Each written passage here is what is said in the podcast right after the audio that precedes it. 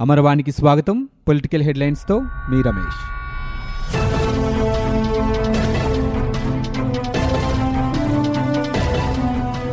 రాష్ట్రంలో ఇసుక సమస్యపై ముఖ్యమంత్రి జగన్ ఇప్పటికైనా వాస్తవాలు గ్రహించారని జనసేన అధినేత పవన్ కళ్యాణ్ ట్విట్టర్లో వ్యాఖ్యానించారు. ఇసుక అందుబాటులోకి రావడంతో పాటు పంపిణీ కేంద్రాల సమాచారంపై ఓ ఆంగ్ల పత్రికలో వచ్చిన ప్రభుత్వ ప్రకటనను పవన్ ట్విట్టర్లో ఉంచారు. ముఖ్యమంత్రికి నిజాలు తెలియజేయడంలో సహకరించిన మీడియా రాజకీయ పక్షాలు సంస్థలు వ్యక్తులకు పవన్ ఈ సందర్భంగా కృతజ్ఞతలు తెలిపారు. ఇసుక కొరత కారణంగా రాష్ట్రంలో ముప్పై ఐదు లక్షల మంది కార్మికులు ఉపాధి కోల్పోయారని యాభై మంది మరణించారని గుర్తు చేశారు. ఇప్పుడు ఇసుక అందుబాటులోకి వచ్చినప్పటికీ అవినీతికి ఆస్కారం ఉందన్నారు. ఇసుక పంపిణీపై నిఘా ఉంచాలని జనసేన కార్యకర్తలకు ఆయన పిలుపునిచ్చారు. ప్రాంతీయ భాషల పరిరక్షణ కోసం కేంద్రం తీసుకుంటున్న చర్యలను వివరించాలని లోక్సభలో కేంద్రాన్ని తెలుగుదేశం పార్టీ ప్రశ్నించింది. దేశంలో తొలి భాషా ప్రయుక్త రాష్ట్రంగా ఆంధ్రప్రదేశ్ ఏర్పడిందని అలాంటి రాష్ట్రంలో మాట్లాడే తెలుగు భాషా పరిరక్షణ కోసం కేంద్రం ఏం చర్యలు తీసుకుంటుందని తెలుగుదేశం పార్టీ ఎంపీ కేసినేని నాని ప్రశ్నోత్తరాల సమయంలో అడిగారు. ప్రాంతీయ భాషలను రక్షించాల్సిన అవసరం ఉందని సంస్కృతి సంప్రదాయాలను కాపాడుకోవాల్సిన బాధ్యత ఉందని తెలిపారు. ఏపీలో వైకాపా ప్రభుత్వం ఆంగ్ల మాధ్యమం తప్పనిసరి చేసిందని వివరించారు. త్రిభాషా విధానాన్ని అమలు చేయాలని కేసినేని కోరారు. తెలుగు అకాడమీకి కేంద్రం నుంచి నిధులు విడుదల చేయాలని వైకాపా ఎంపీ రఘురామకృష్ణంరాజు కోరారు. తెలుగును గొప్ప భాషగా తాము అభివృద్ధి చేయదలిచామని దీనికి అన్ని విధాలా సహకారం అందించాలని కేంద్రాన్ని విజ్ఞప్తి చేశారు. సభ్యుల ప్రశ్నలకు కేంద్ర మానవ వనరుల శాఖ మంత్రి రమేష్ పోఖ్రియాల్ సభలో సమాధానమిచ్చారు. భారతీయ భాషలను పటిష్టం చేయాలనే ఆలోచనలో కేంద్ర ప్రభుత్వం ఉందని తెలిపారు. తెలుగు భాషను పటిష్టం చేసే క్రమంలో మైసూరులోని సంస్థను నెల్లూరుకు మార్చామని చెప్పారు. ఇది నవంబర్ పదమూడు నుంచి పనిచేయడం ప్రారంభించిందని పేర్కొన్నారు. తెలుగు భాషపై చర్చలు కార్యశాలలు సమ్మేళనాలు ఉంటాయని వివరించారు. తెలుగు భాష ఉన్నతికి అన్ని చర్యలు తీసుకుంటామని ఆయన తెలిపారు. ఖరీఫ్ ధాన్యం కొనుగోళ్ళకు పౌర సరఫరాల సంస్థ ఏర్పాట్లు చేసింది. రాష్ట్ర వ్యాప్తంగా రెండు వేలకు పైగా కేంద్రాలు ఏర్పాటు చేయాలని నిర్ణయించింది. అవసరానికి అనుగుణంగా వీటి సంఖ్య పెంచనుంది. తూర్పుగోదావరి పశ్చిమ గోదావరి విజయనగరం శ్రీకాకుళం జిల్లాల్లో ఇప్పటికే ధాన్యం రైతుల నమోదు ప్రక్రియ చేపట్టారు. ఈ పంట ఆధారంగా రైతుల్ని గుర్తించనున్నారు. ఈ జిల్లాల్లో నూర్పిల్లు మొదలయ్యాయి. నాలుగైదు రోజుల్లో కొనుగోలు ప్రారంభం కానున్నాయి. మద్దతు ధరకు ధాన్యం కొనుగోలు చేయనున్నారు. రాష్ట్రంలో ఈ ఏడాది వర్షాలు అనుకూలించాయి. వరదల కారణంగా కొన్ని ప్రాంతాల్లో వరి పంట దెబ్బతిన్నా ఉత్పత్తి గణనీయంగా పెరుగుతోందని పౌర సరఫరాల సంస్థ అంచనా వేస్తోంది. దీనికి అనుగుణంగా రైతుల నుంచి ధాన్యం సేకరణ పెంచాలని నిర్ణయించింది. పౌర సరఫరాల సంస్థ ద్వారా పంతొమ్మిది లక్షల టన్నుల ధాన్యం సేకరిస్తారు. తూర్పు పశ్చిమ గోదావరి విజయనగరం శ్రీకాకుళం జిల్లాల్లో ఎనిమిది వందల ఎనిమిది కేంద్రాల ద్వారా రైతుల పేర్ల నమోదు ప్రారంభించారు. అవసరాన్ని బట్టి వీటి సంఖ్యను పెంచనున్నారు. భారత ఆహార సంస్థ ద్వారా సెంట్రల్ పూలింగ్కు ఏటా తొమ్మిది లక్షల టన్నుల ధాన్యం ఇస్తారు. ఉత్పత్తి పెరగనుంది కాబట్టి ఈ ఏడాది సేకరణను పదిహేను లక్షలకు పెంచాలని రాష్ట్రం కోరింది. స్థానికంగా ఆహారానికి వినియోగించని రకాల సేకరణకు ప్రాధాన్యం ఇవ్వాలని పేర్కొంది. దీనికి ఎఫ్సీఐ యాజమాన్యం సానుకూలంగా స్పందించింది. పార్లమెంటు వేదికగా జరిగిన అఖిలపక్ష సమావేశాన్ని స్వీయ ప్రయోజనాల కోసం వాడుకోబోయి వైకాపా పార్లమెంటరీ పార్టీ నేత విజయసాయిరెడ్డి అభాసుపాలయ్యారని తెలుగుదేశం పార్టీ రాజ్యసభాపక్ష నేత కనకమడిల రవీంద్ర కుమార్ ఎద్దేవా చేశారు. అఖిలపక్ష సమావేశంలో విజయసాయిరెడ్డి తమ ముఖ్యమంత్రి జైలుకెళ్ళారని ప్రస్తావించి పరువు పోగొట్టుకున్నారని చెప్పారు. అఖిలపక్ష సమావేశం అనంతరం ఆయన మీడియాతో మాట్లాడారు. జమ్మూ కాశ్మీర్లో గృహ నిర్బంధంలో ఉన్న మాజీ ముఖ్యమంత్రి ఫరూక్ అబ్దుల్లాను పార్లమెంటు సమావేశాలకు హాజరయ్యేలా చర్యలు తీసుకోవాలని కాంగ్రెస్ నేత Ghulam Nabi Azad National Conference MP Hasnain Masoodi అఖిలపక్షంలో ప్రస్తావించారు. అదే సమయంలో రాజ్యసభ సభ్యుడైన చిదంబరాన్ని పార్లమెంటు సమావేశాలకు హాజరయ్యేందుకు వెసులుబాటు కల్పించాలని గతంలో కేసులున్న ఎంతోమంది అలా వచ్చిన సందర్భాలున్నాయని గుర్తు చేశారు. విజయసాయిరెడ్డి జోక్యం చేసుకుని యూపీఏ హయాంలో తమ నాయకుడు జగన్మోహన్ రెడ్డిని పదహారు నెలలు బయటికి రాకుండా జైల్లో పెట్టిన నేతలు ఇప్పుడు ద్వంద్వ ప్రమాణాలు పాటిస్తున్నారని చెప్పబోయారు. మిగతా పార్టీల సభ్యులంతా ఆయన్ను అడ్డుకున్నారు. ఎక్కడ ఏ అంశం మాట్లాడాలో తెలియదా అంటూ నిలదీశారు. హోంమంత్రి అమిత్ షా విజయసాయిరెడ్డిపై అసహనం వ్యక్తం చేశారు. కాంగ్రెస్ వారి వాదన చెప్పారని దానికి మేం అవునని కానీ కాదని కానీ చెప్పలేదని మధ్యలో జోక్యం ఎందుకని ప్రశ్నించారు. సంబంధం లేని అంశాలపై మీరెందుకు స్పందిస్తున్నారని నిలదీశారు.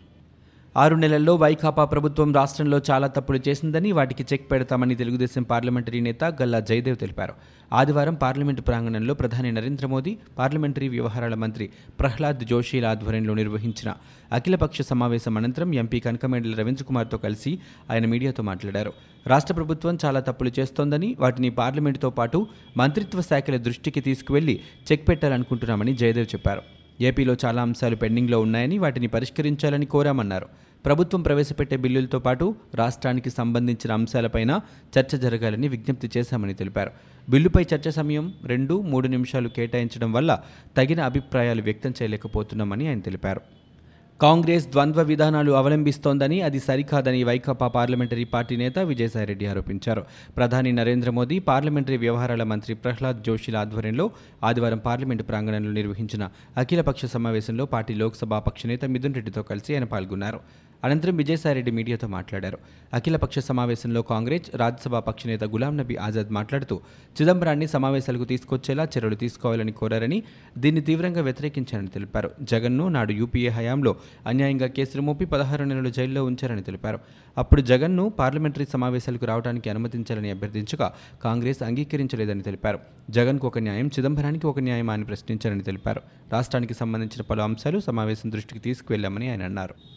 ప్రస్తుత పరిస్థితుల్లో ప్రకృతి సాగు విధానం అన్ని విధాల అవసరమని రైతులంతా దానిపై శ్రద్ధ పెట్టాలని గవర్నర్ బిశ్వభూషణ్ హరిచందన్ పేర్కొన్నారు. రసాయన ఎరువులు పురుగుమందుల వాడకం వలన భూసారం దెబ్బతింటుందని ఈ పరిస్థితిని నివారించడానికి ప్రకృతి సాగు ఒక్కటే మార్గమని అన్నారు. విదేశాల్లో ఉద్యోగం వదులుకుని వచ్చి ప్రకృతి విధానంలో వివిధ రకాల వరి సాగు చేస్తున్న కృష్ణా జిల్లా బాపులపాడు మండలం రంగన్నగూడానికి చెందిన మైనేని గణేష్ వ్యవసాయ క్షేత్రాన్ని ఆయన ఆదివారం సందర్శించారు.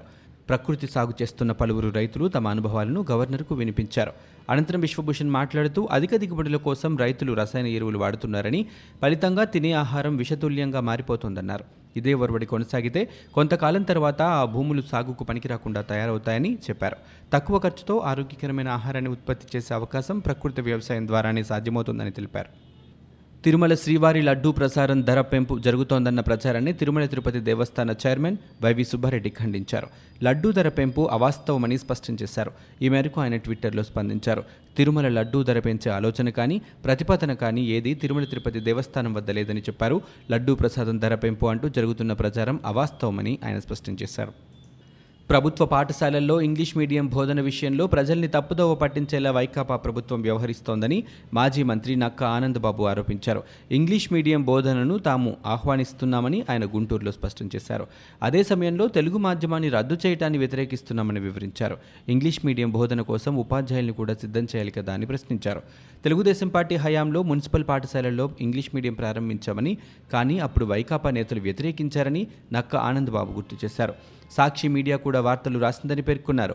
ఎస్సీ ఎస్టీలకు మంచి విద్య అందించే క్రమంలో గురుకులాలు ఏర్పాటు చేసి ఆంగ్ల మాధ్యమంలో బోధించేలా చేసిన ఘనత తెలుగుదేశం పార్టీ ప్రభుత్వానిదన్నారు కానీ ప్రస్తుత ప్రభుత్వం ఇవేమీ పట్టించుకోకుండా తామే ఇంగ్లీష్ మీడియం ప్రారంభించినట్లు ప్రచారం చేయడాన్ని తప్పుపట్టారు. ఇసుక అక్రమ రవాణా నిలువ అధిక ధరల విక్రయ నిరోధానికి ఆంధ్రప్రదేశ్ ప్రభుత్వం పటిష్ట చర్యలు చేపట్టింది.